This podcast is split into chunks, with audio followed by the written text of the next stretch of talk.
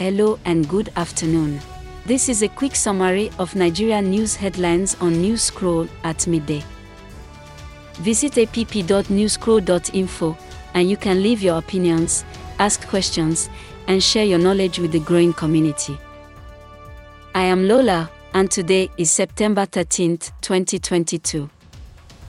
Here are the top Nigeria news headlines, filtered from multiple sources.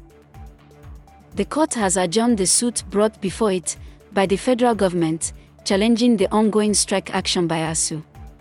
The suit has been adjourned till September 16, 2022, for further mention. Report by Tribune.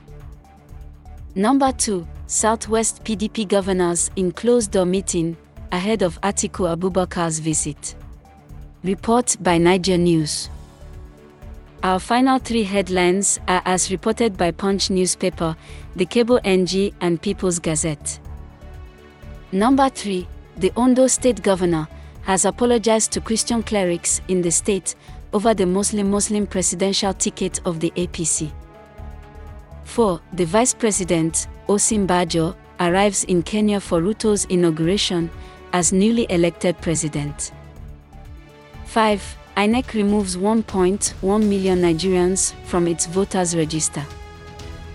This rounds up the headlines at midday today from News Scroll. We are building a growing community. Visit app.newscroll.info to share your opinions.